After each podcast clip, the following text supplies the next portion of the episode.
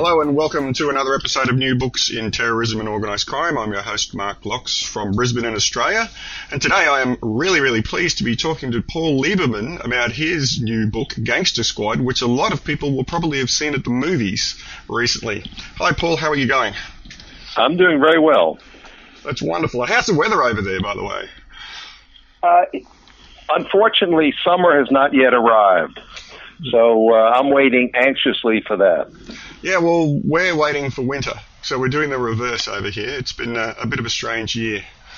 But we're happier than you, probably, of the situation, yes. I suspect. we are. Although I was in the city and uh, yesterday, and women were starting to show off their short dresses.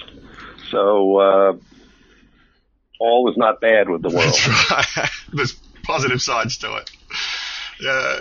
Right. Well, we might get the uh, discussion started just with a bit of background about yourself. So, what was your career path that ended up with you writing this book? Well, I've, I've covered the kind of fringe of normality and organized crime for many years. I was a journalist uh, in New York, Atlanta, and then Los Angeles.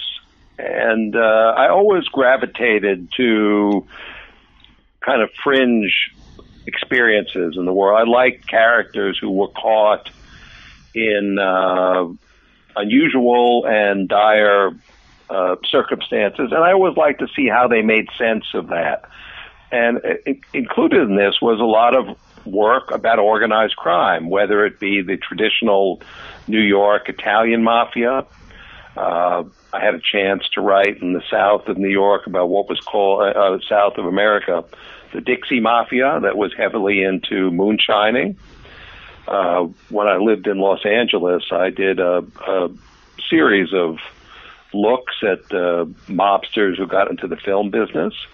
And that was very interesting because you had two societies that were, uh, how should you say, built on a lot of talk. We call BS. They both posture and, you know, make themselves out to be big shots and do a lot of talking. Hollywood and the mob. So that was very interesting. So and then I wrote each other. Uh, yes, I wrote about other uh, uh, forms of organized crime. I mean, even Armenians who were heavily in Los Angeles, and uh, there were a series of murders tied to the garment industry. Uh, you know, something as mundane as controlling sewing. And all these characters were being killed over control of sewing uh, serving the garment industry. So I've written a lot about organized crime, and it's not the only thing I've written about, but I always was interested in the reality of it, you know, not the fictionalized version, because there's a lot of mythology about the gangsters, particularly in America. So there's a parallel track of what a, what the public experiences, largely through movies, and then you would have the reality of what gangsters were really like. I mean, the real characters might very well be caught putting slugs in a payphone. You know, they won't even pay for their uh, phone calls. They want to save a little money. And you'll have a character winds up being arrested because he's not going to put a dollar in a payphone. You know, so that's the sort of reality you often get versus the uh, the kind of movie image of gangsters. So th- there's an. Int- I'm also been interested in the tension between those two. Yep. So that's really, and, and I've I've written about a lot of other things. I spent several years tracking a hospital killer, one of these killers who worked the graveyard shift and uh, injected a lot of patients with uh, paralyzing drugs. They call them angels of death, and I found that very intriguing too. It's one of the most common forms of mass killing. So it's not the most positive side of human nature, you know, these uh, these subjects, but uh, it's always interesting, and uh, I, I really get into them. I often have a chance to work. I've had uh, you know a year, two years. I'm very patient, and I get to know my subject.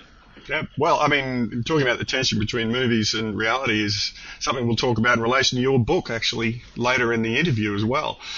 But um, I, I actually bought your book when I was at a conference in Chicago last year, and I went to buy a book about organised crime in Chicago and saw yours and thought, well, I know nothing about organised crime in Los Angeles. So it's unusual to choose that location as a topic for the organised crime genre, I suppose. Well, Los Angeles was obsessed with not being like cities like Chicago. Uh, you know, Los Angeles was supposed to be the city of sunshine, the city of uh, palm trees, the city of self invention. Now, we know we're all sophisticated, so you understand that image does not necessarily uh, coincide with reality. And I, for one, I'm not going to jump up and down, you know, to point out that image is is phony. You know, promotion is often phony. And there were a lot of writers in the early in earlier times in Los Angeles when it just was coming into its own as a city. Some of the great writers who wrote about Los Angeles, you know, relished pointing out the uh, hypocrisy of it. I mean, the the young girls who came for Hollywood fame, who wound up uh, in degradation along the Hollywood Boulevard. You know, they would discover that. Uh, uh, you know, Days of the Locust and things like that, or that uh, a lot of the self promotion was about selling real estate. You know, the Hollywood sign originally was a real estate development, Hollywood land. Yes. So you, I mean, the, er, the writers in a certain part of the century loved telling Los Angeles how phony it was. Well, I mean, I, I don't get all excited about that. Yes, obviously, self promotion and uh, you know people trying to sell things create phony images. So what? But when it came to the mob, uh, Los Angeles did not want to be like what they called the cesspool cities. You know, Chicago, New York, Detroit, uh, places where mobsters were shooting each other in public, and uh, and mob really was a problem. You know, controlled whole businesses like uh, the docks. You know, labor, the, the workers who worked in the ports. It uh, controlled construction trades. So there, the mob was a real, was not a fiction, obviously, in places like New York and Chicago and Detroit. And during the period where there was prohibition, where you couldn't, you know, alcohol was illegal, obviously the mob made a fortune uh, providing alcohol. So uh, that was all real. But in Los Angeles, you could go back to the 1800s and you would see this obsession with the bad guys are coming our way uh, to get the good weather, and while they're here, they're going to victimize us. So there was this obsession that went back more than a century in Los Angeles about uh, not being like these other cities. So any hint of organized crime in Los Angeles caused city officials to go berserk, basically. So I found that intriguing in itself, and it's what made Los Angeles different than these other places uh, it, it was going to overreact to any hint of organized crime. Yep. Well, one of the other themes in your book too is the idea that yes, organized crime happened there, but the organized criminals themselves and the people who then respond to them are all migrants. So there's this theme of everybody moving to the sunshine in Los Angeles and bringing well, with them their prior career paths, essentially. Exactly, and and it's you know one of the things that fascinated me was how the characters got there. Uh, you know, and people did often come for the weather, and there was this image of the place where you know streets were lined with gold. You could invent yourself. It was a place. I mean, California itself was built up on the idea of instant riches through gold, big gold rushes and, you know, that was the first wave to California. Later on, people had fantasies of making a living either in real estate or uh, the movies. And then there, there really were some get rich quick industries. I mean, oil was discovered in California. Uh, this all happened uh, in the middle of the 20th century. And then you had a huge growth around World War II. It was the center for the uh, munitions industry, which then became aerospace. So all of a sudden, Los Angeles, which was sort of uh, for a long time the end of the railroad lines, California was until you know it didn't grow up till the railroads reached there. All of a sudden, it was a giant city, and uh, you know, so again, everybody, but everybody came from somewhere else. You're absolutely right. Nobody is from Los Angeles, and that's the irony so the city that's all the people that are fighting to keep city pure from these invaders, the mobsters are viewed as invaders, they're all from somewhere else themselves. And I became fascinated with how every character wound up in the city. I mean, one of the cops, his father came to uh, try to find gold. You know, right? If you if your uh, listeners know about movies, right out of the Humphrey Bogart uh, film Treasure of the Sierra Madre, you know, where they're gold mining in Mexico. One of these characters' father did just that. Uh, you know, Yeah. uh, other, one of them actually came west, the family in a covered wagon. You know, so it, and they were farm oriented. So it was almost interesting how one character after another uh, made their way. Yep. And uh, by the way, also California was viewed as a place with miracle cures. If you had an illness, you'd come to the good weather, and there were, uh, you know, they would cure you. Well, you, you actually talk about two major um, criminal masterminds, if we really want to use that term. The two most uh, successful criminals. One's a, a con artist, and the other one's much more of a bootlegger. Do you want to talk about them? Tell, tell me, yes, I y- y- yes, I will. I mean, I got interested in. Uh, uh, you, you're talking about the Whalens, right? That's right. Fred Whalen. Well, one of the characters who was unknown that I I sort of stumbled on, and you always uh, the other character is Mickey Cohen, who was a well-known figure and almost overdone. I mean, Mickey Cohen became identified with Los Angeles uh, after the death of Bugsy Siegel. I mean, Bugsy And he's the character in the recent movie that they concentrate on. Yeah, well, Bugsy Siegel gets uh, killed in Los Angeles, and uh, and he was a real kind of showboat. In fact, he you know he auditioned for the movies. So I mean, it was he came west, and he had been part of. Let me let me go back to Bugsy first. I'll get into that as a lead into Mickey. Bugsy had been from New York, where he was part of the alliance of street kids, uh, most Italian, but also some Jewish who really started up the mafia. And he was a childhood friend of a guy named Lucky Luciano. So you had this alliance, and Lucky will became one of the, the key figures in the development of the Italian mafia in uh, America. So uh, Siegel, Benjamin Siegel is his name, although outsiders called him Bugsy. He goes to Los Angeles, and when he comes to Los Angeles, they don't even they sort of forget his background in New York. It's not like he was in the newspapers. There was not television then. You know, the newsreels didn't do much. So he's like a, he's known as a sporting figure, and he comes to Los Angeles and he he helps bring racing wires.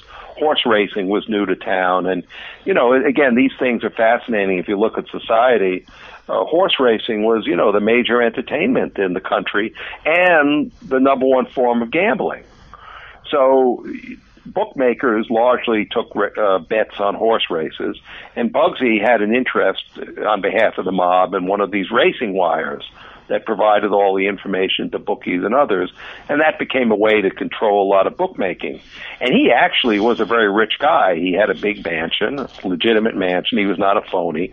So he also develops the first giant casino in Las Vegas and then all of a sudden one day he gets uh, uh, shot. He's sitting in his uh, actually his girlfriend's mansion in in Beverly Hills, and someone shoots him from through a window, and uh, that's the end of Bugsy. And at that point, this guy named Mickey Cohen, who'd been a boxer and a kind of street thug, and he idolized the, the fancy dressing kind of mobster, almost the cliche mobster, the ones who really put on a good act.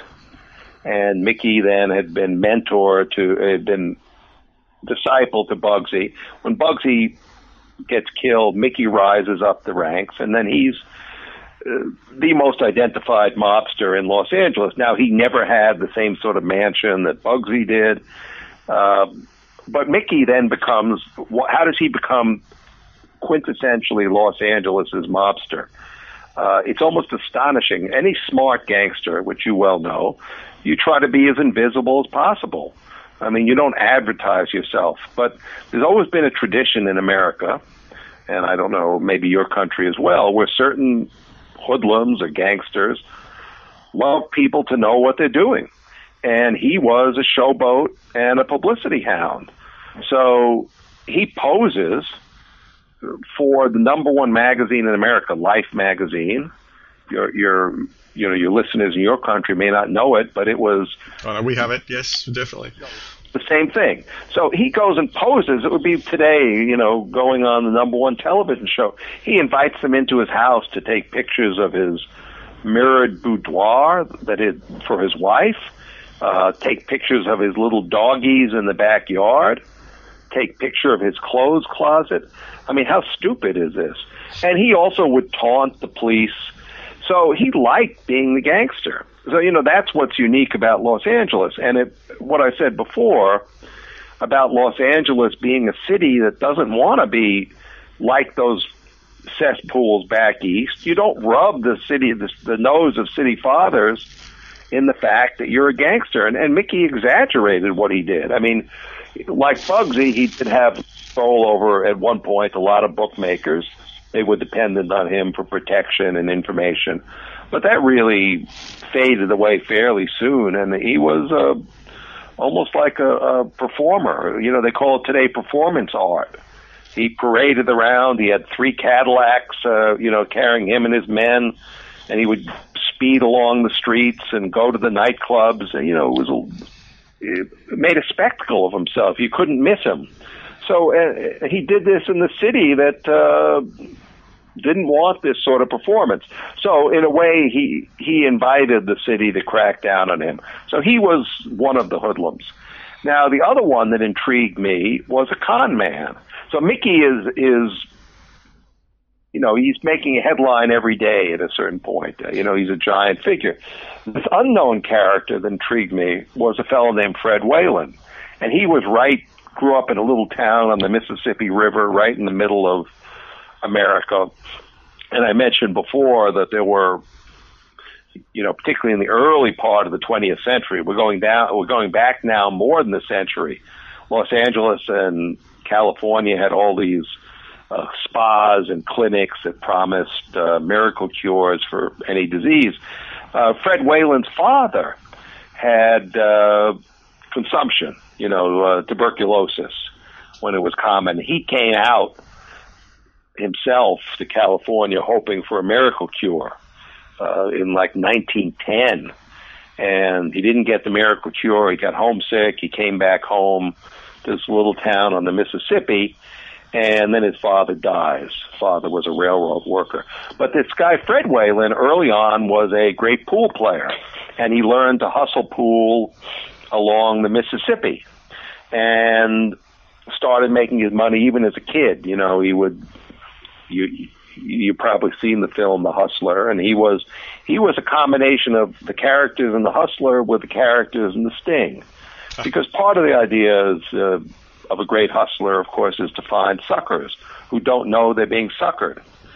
So from the earliest age, he would he would do things not only play people in pool where he was a kid would sort of pretend to be not so good and then you you know you surprise people but he would go into churches where preachers were, uh, you know, trying to save people's souls, and they would they would have these churches and uh, revival meetings in big barns, and uh, they had a whole act going. And even as a little kid, this guy Fred Whalen understood that the preachers uh, were a form of con artists themselves.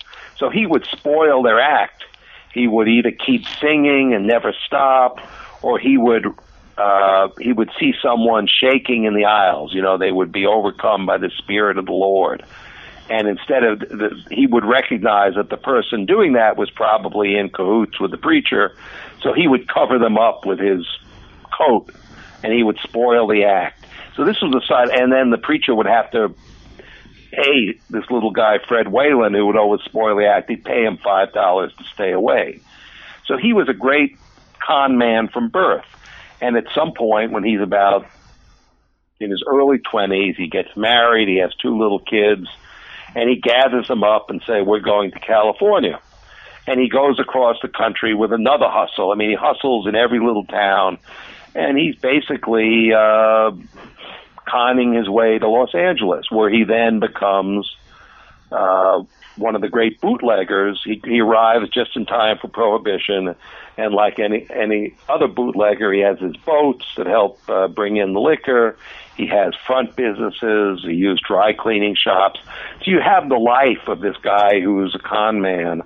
And then finally, he culminates it all with this great sting where he goes around to hospitals uh, pretending to be a doctor who's looking to bet on horse races. And that's the start of a sting. I said when he's a character out of the sting, he leads bookmakers into thinking he's a doctor who's going to help get bets from the around the hospital. And it's the start of a wonderful con game in which the bookmakers get taken because Fred has a way to get the results of the races uh, and then place the bets on on horses he knows has won, and the bookie is not aware that he's getting the results.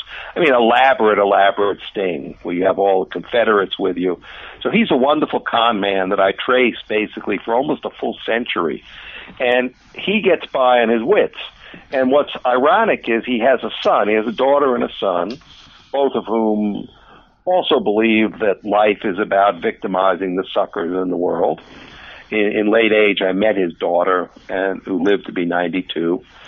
The son, however, is not quite a believer in using your wits. His son is a fellow named Jack Whalen, who in later life becomes known as Jack the Enforcer, and he grows up to be this powerful, dashing figure, who during World War II is a pilot. And he you know he had everything going for him. Gorgeous guy. He got his pictures taken to try to make it in hollywood. He flew he flew private planes after flying in the war, and uh, but in the end he was just a, a head knocker. He would collect for bookies. He became a bookie himself, and he was a traditional kind of enforcer guy who shook down other bookies. In other words, if you didn't uh, give him protection, pay him, he would either clobber you or he would uh, somehow wind up turning you into the police. I mean, he shook everyone down.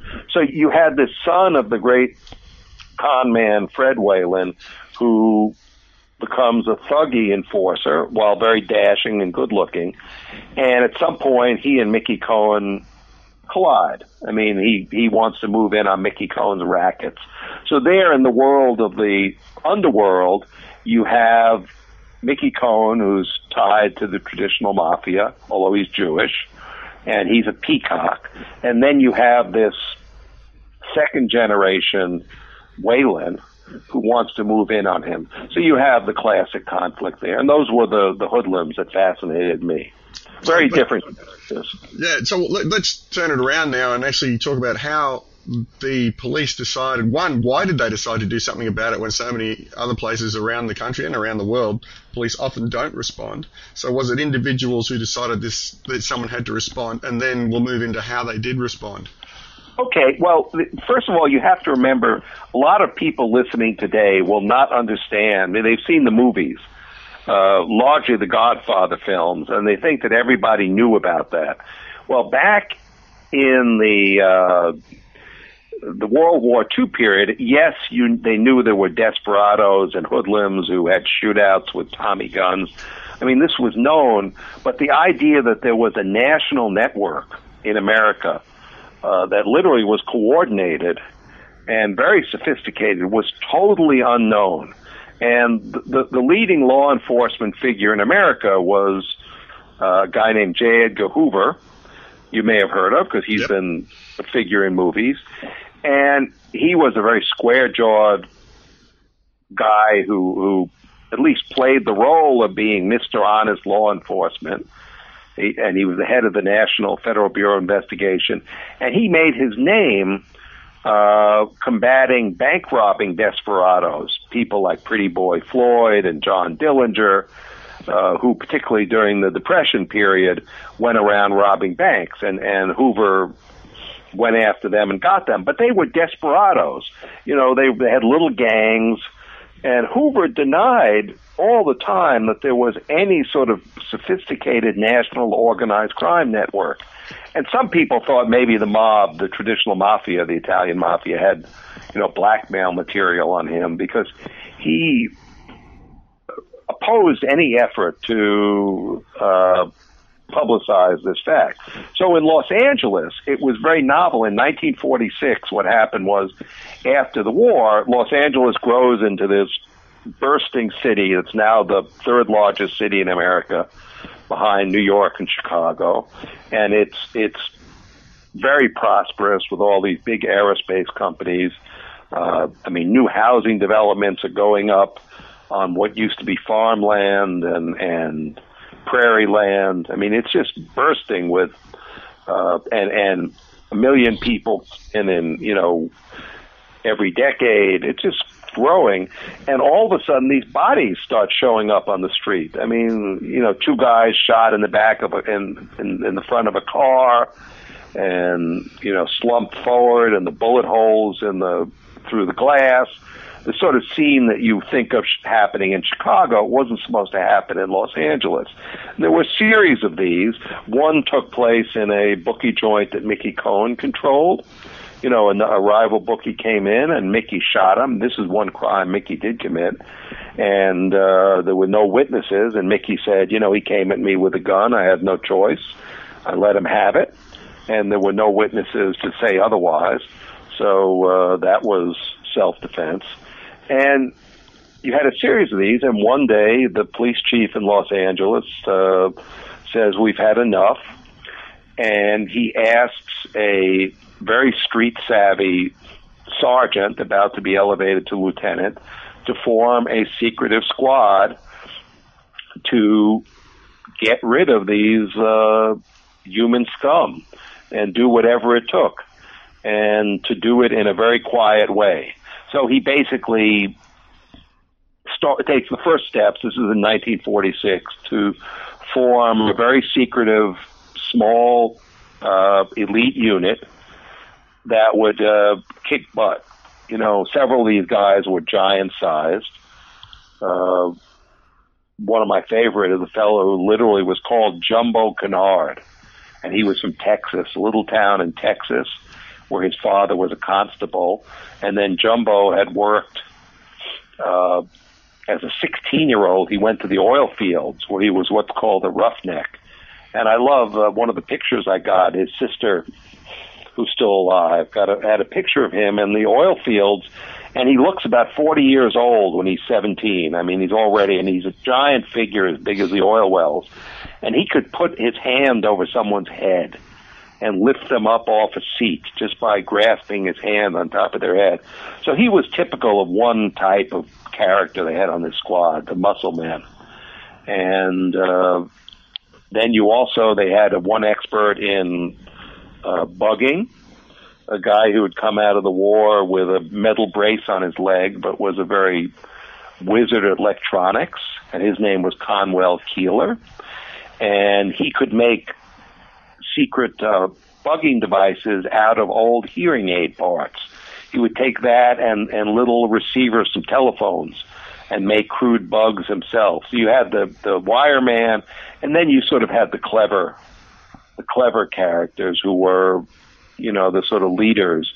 And all these guys were quick with their fists. I mean, they, it was a very different, crude, cruder era if you know a lot about police work, every generation looks back at the one before and says, how did they get away with what they did? Mm. You know, each succeeding generation uh, gets a little more refined, but they're still uh, pretty rough when you look at them in retrospect. And this group was, uh, you know, very rugged. Mm. So no, I, I, was actually quite surprised that um, I'd say how blatant they were with their tactics too. It wasn't the subtle um, sort oh. of image you see today from the FBI or any of those other sorts of agencies. Well, you know, one of the things when I eventually I got a, a police report, if you went back over the first half of the 20th century in Los Angeles, uh, I mean, there weren't a huge number of mob killings, but there would be a bunch. I mean, it started out the Italians killed, killed each other over control of, uh, you know, a little wine sales, but also even fruit carts. They had these little peddlers had their their fruit carts and vegetable carts, and you know someone wanted to get protection. If you want to have a good site, you're going to pay me. And so there were early shootings over control of the, uh, you know, the for the fruit carts. And then later on, they battle over prohibition, who's going to control the liquor trade, and you know they shot there's some shotgunning. But all the 20th century, Los Angeles had never gotten a conviction in any of these killings, and and uh, Bugsy Siegel was involved in a couple of them. Uh, he helped wipe out. There was some witness uh, against the mob from New York who fled to Los Angeles, and they found out he was here, and they wiped him out. Bugsy personally took part in that. But two things happened. Uh, no witness would ever testify, or they were dead. The other thing is the mob really did have a tradition then of omerta was the name. You know, the uh, till death, the the the code of silence. Mm. You really never tattled, and it held up back then. This was before you started getting every third guy wired him, you know, agreed to be wired up on behalf of the authorities or, you know, you know the film The Godfather, right? Where there was uh, the, the one fellow agrees to testify, and they put him in a, uh, you know, like an army base, and finally he he goes and testifies at a congressional hearing. I mean, that's a real character named Joe Valachi. That's right. But that's not till 1963, and he's the first one who talks about things like mafia blood oath, uh, that you have made members, that you have these five families, and that there are, you know, there's the boss, the don, the godfather, and then you have capos. Nobody knew any of this, and there was this total code of silence. So it's not till 1963 that there's the first turncoat. And by the way, it's another decade before there's the second great ma- uh, mafia turncoat, and he is a Los Angeles guy uh, named Jimmy the Weasel Fratianno. Uh, so it's not until 63 and 73. We're talking about 1946. Mm. So what happened is none of these crimes were solved, and you couldn't get any turncoats in the mob. So their tactic was basically uh, you know, harass them, terrorize them, and get them the hell out of here. Yep. So my main character, you know, in the book, one of the two main characters is a guy named Jack O'Mara, whose family comes from Portland, Oregon. He's an Irish kid, little, little tough little guy. You know, he's in a lot of scraps as a kid, and uh, he would be in in in rugby like the center halfback. You know, the yeah. the guy who the ball, That's and. Right uh, uh, he he's you know not sophisticated, but in the war they give during World War II they gave him intelligence tests, and all of a sudden found out he had brains, and they put him in in a code breaking unit up in Alaska trying to help intercept Japanese communications and break the code. And as I say in the book, who knew he had brains? You know, and all of a sudden he goes from being this kind of uh, fist first, wiry kid and comes out of the service and he's a bigger and uh, you know he's a man mm. and he gets he's one of the what I call the the brains of the gangster squad but but what he would do was he would take gangsters up into the hills uh, of the city and uh, the little mountains that run through the middle of Los Angeles. If you've ever been there, and yeah. Mulholland Drive runs across it and they would take these gangsters up, and he would stick guns in their ear, and you know, tell them, uh, unless you want a big explosion that looks like a sneeze, you know, get the hell out of our city and tell your people uh, this is not a friendly place for them. So this was Jack O'Mara, and you know, one of the things I loved that I traced uh, he was the first one that I located who was still alive, and we had a great relationship. But you you hear stories about this guy, and it sounds so crude. And later on in life, he he gets a college degree and a master's degree, and his daughter became a Harvard professor. You know, I mean, you don't you don't want to just dismiss him too easily as just a thug. Anyway, but that's the sort of thing the squad did, and they operated out of two cars at first. These were old, old cars. There were rust holes in the floor. You know, the feet could go right down uh, through the bottom of the car. It was so old. Uh, they would meet. They didn't even have an office to start. They met in street corners or in the hills, and and then slowly they became more. You know, they got a little office, and they then one of the police chiefs decided they were maybe the most honest corner of the police department, and then they wound up right in City Hall, right in the police chief's office. So they went from operating in the hills, you know, they didn't exist like they didn't exist, to being right in the seat of power to do the the bidding of the city's uh, police chief. So it was an interesting evolution. Yeah. And how successful were they? I mean, did they succeed at all in reducing the amount of crime or getting these guys to leave town? Uh, they they they did. I mean, on the other hand, I again, I'm not a fictionalizer. So I almost and, and one of the attractive things about these characters were unlike people today, they were not boastful and self-promotional. So I, that's what I liked about them. When they would tell stories, they would always understate what they did. Uh, they would tell stories on themselves you know. Um, and as I as I write in the book, a lot of their victories were, you know, you settle for what you could get. So I'll give you one example. Uh, the, the old the the Italian mobsters uh, were never that wild about Mickey Cohen moving in on the rackets, even though Mickey had a lot of Italian allies uh, back east. But there was some old, real old school mafiosa in Los Angeles that uh, thought Mickey uh, belonged in the graveyard. So they were constantly shooting at him and his men. And one day, Mickey was in his home and dynamite exploded under his house. And uh, luckily for Mickey, he wasn't killed, and his little pet doggy wasn't killed, the maid wasn't killed, his wife wasn't killed. But they were pretty sure, the cops were pretty sure that his main Italian rival, a guy named Jack Dragna, was behind this. So they go and round up Dragna and all his men and his son, and none of them, you know, again, they they try every tactic. They isolate them and you know try to bluff them, and nobody says anything. I mean, the mob really was very good back then at keeping quiet. So none of the Dragnas say anything. They hold them for three days and then release them. After which, uh, Dragna has his son file suit against the police department. Now, his son had been a soldier in the war and lost an eye, and he'd been a college boy. You know, sort of like the uh, Pacino character in The Godfather. He was yeah. uh, he he had the uh, surface cultivation, so he filed suit against the gangster squad and the head of the police department and you know, this is the way the war goes on behalf of the son, not not the father. The father wouldn't do it himself. So how do the cops handle that? I mean, this is an example of, of what you do.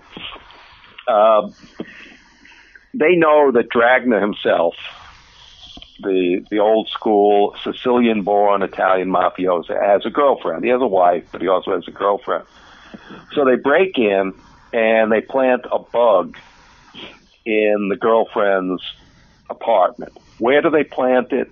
Literally, not just in her bedroom, in the headboard of her bed. She has a big wooden headboard. There's a big sunburst pattern, you know, like a sun and all this, mm. the, the sun you know, bursting out. Right in the middle of the sun, they drill a little hole, they put a uh, bug in there, they they put a hole in the wall and lead it down into the basement where they listen. How do they get Jack Dragna? They do hear him at the girlfriend's place. You know, he, he does talk a little bit. He makes some phone calls about a new casino in Las Vegas. That's not how they get him.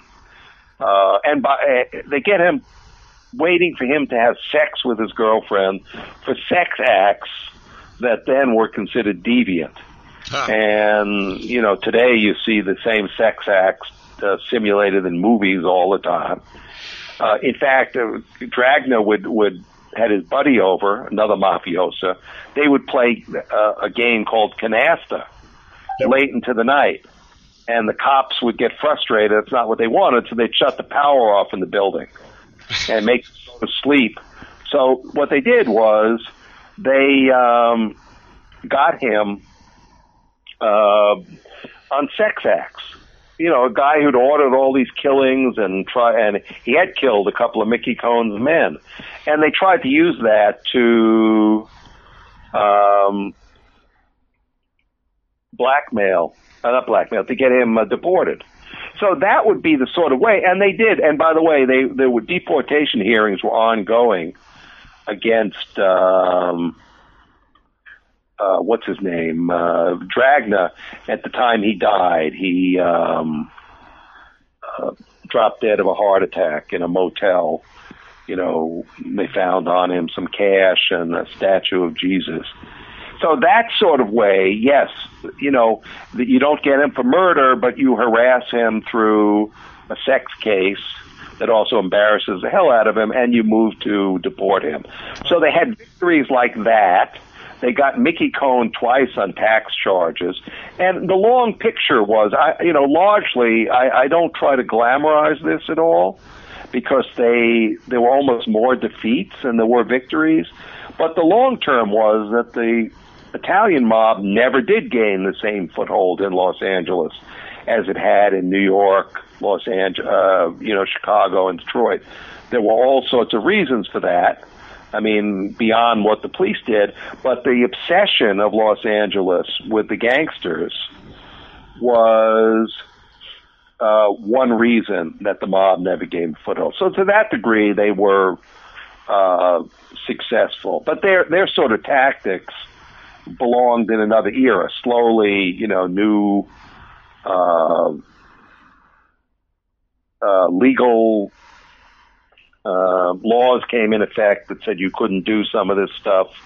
Uh, this squad, in particular, was responsible for the major California State Supreme Court decision that said police and prosecutors could no longer use illegally obtained evidence uh, against suspects they they had uh, bugged someone else and uh, a big bookie that was uh, associated with the mob. And the way it came out in court was again that they had bugged someone's bedroom. And you know the judges, and it really was not a bedroom, by the way. It was a you know a place where they, the bookie had his clerks, but it was in a house and so, you know, judges said, I'm outraged that you would do this without a search, without a warrant you know, you you at least to get evidence against someone, you at least have to go before a judge. So in a way, the squad was responsible for California changing the ground rules for policing. Right, right. So, and by the way, of course, police still tried to evade. You know, they still did what they wanted. I mean, this is the age-old. You know, uh, policemen, like many other professions, they sort of try to get away with things and, you know, there's a cat and mouse, what we call a cat and mouse game between the law, which says here's what you're supposed to do. And they've always felt some righteousness in doing whatever it takes to get uh, suspects. Yeah. And, uh, you know, so this squad was an example of that. But at some point, they realized their time had passed, mm. you know, for their sort of policing. Yeah. Well, I can't let you go without talking about the movie and your experiences with the movie. So, how did the movie come about in the first place? And then, um, how did the structure of what became the movie arise out of a quite different story in your book? Well, what what happened was uh, I originally wrote a seven-part serialization of the Gangster Squad story for uh, the Los Angeles Times, a newspaper in Los Angeles, and after that, I had you know all sorts of studios knocking at my door, wanting to make movies and uh, you know I'm not stupid. I said yes, and uh, Warner Brothers uh, purchased the rights, and Warner Brothers was the studio that had made a lot of the great gangster films of you know the 1930s and 1940s. Uh, one of the ironies I loved was this film wound up being set in 1949 uh, which was the year gangsters. Uh, Warner Brothers had a film called White Heat, in which Jimmy Cagney famously plays a gangster who's kind of infatuated with his mother, and winds up being blown up in uh, the top of a an oil refinery, and he's his last words, you know, made it ma top of the world, and he blows up. So I mean, there's a tradition of Hollywood doing gangster films that are how should we say, uh, a little exaggerated and fictionalized.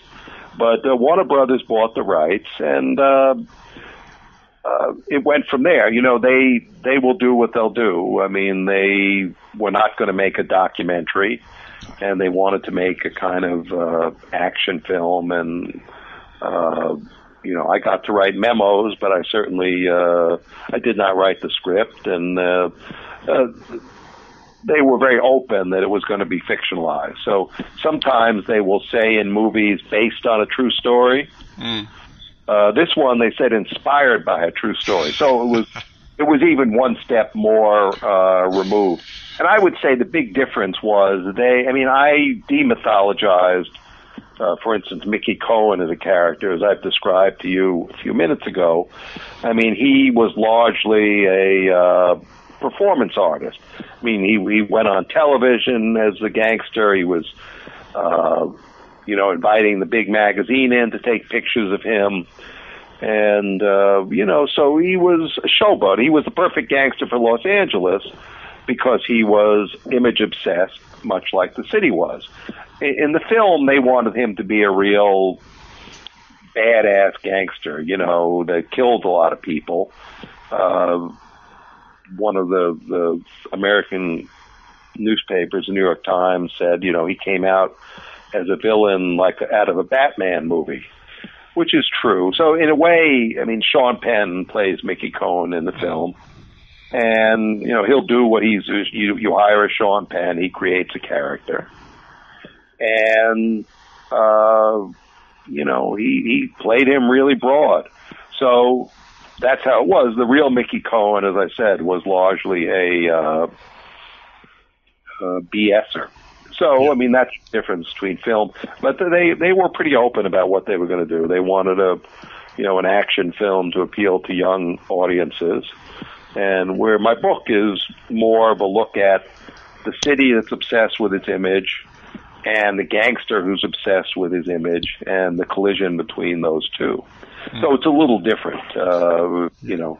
I mean, my preference, having you know, when I was reading the book, was that this would have worked much better like a HBO miniseries rather than a movie. So the option's yeah. still there. You should try and sell it off again. Get two stories made out of one book. Well, you sound like my wife. You know, but yeah, you you can't. Uh, you get one bite at that apple. Yeah. Uh, you know, they're they're the the demythologizing uh, approach is. Um, um, you know, uh, yeah, you could take it. There's there's a film. Are you are you a film? Uh, oh yes, uh, definitely film. Enthusiast? Absolutely. I mean, an old film that's somewhat along the lines of of the way I saw Mickey Cohen uh, is one uh, made by Robert Altman about the American West, called McCabe and Mrs. Miller. Hmm. And I don't know if you know that one. It's a tremendous look at the American West, where uh, Warren Beatty plays the kind of Mr. Big in this little West town. And, you know, he's kind of a strutting guy. And you get a sense that he's a phony. And, you know, you have to see, I, I strongly recommend your listeners look at that.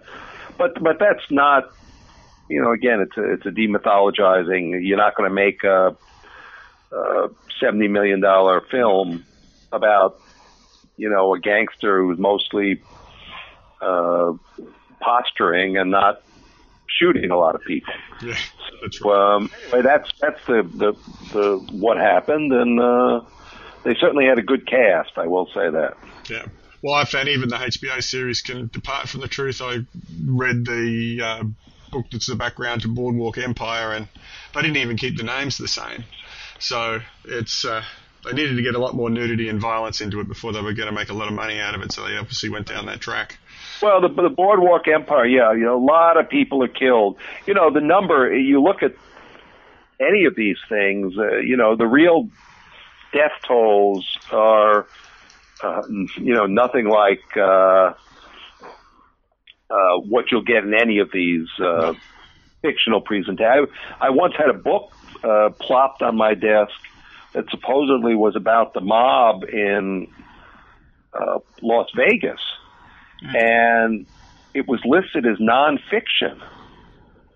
And it was it was actually written by a former FBI agent, and all of a sudden I went to the last chapter, and there's a huge shootout where one of the mobsters is killed and like five people are killed.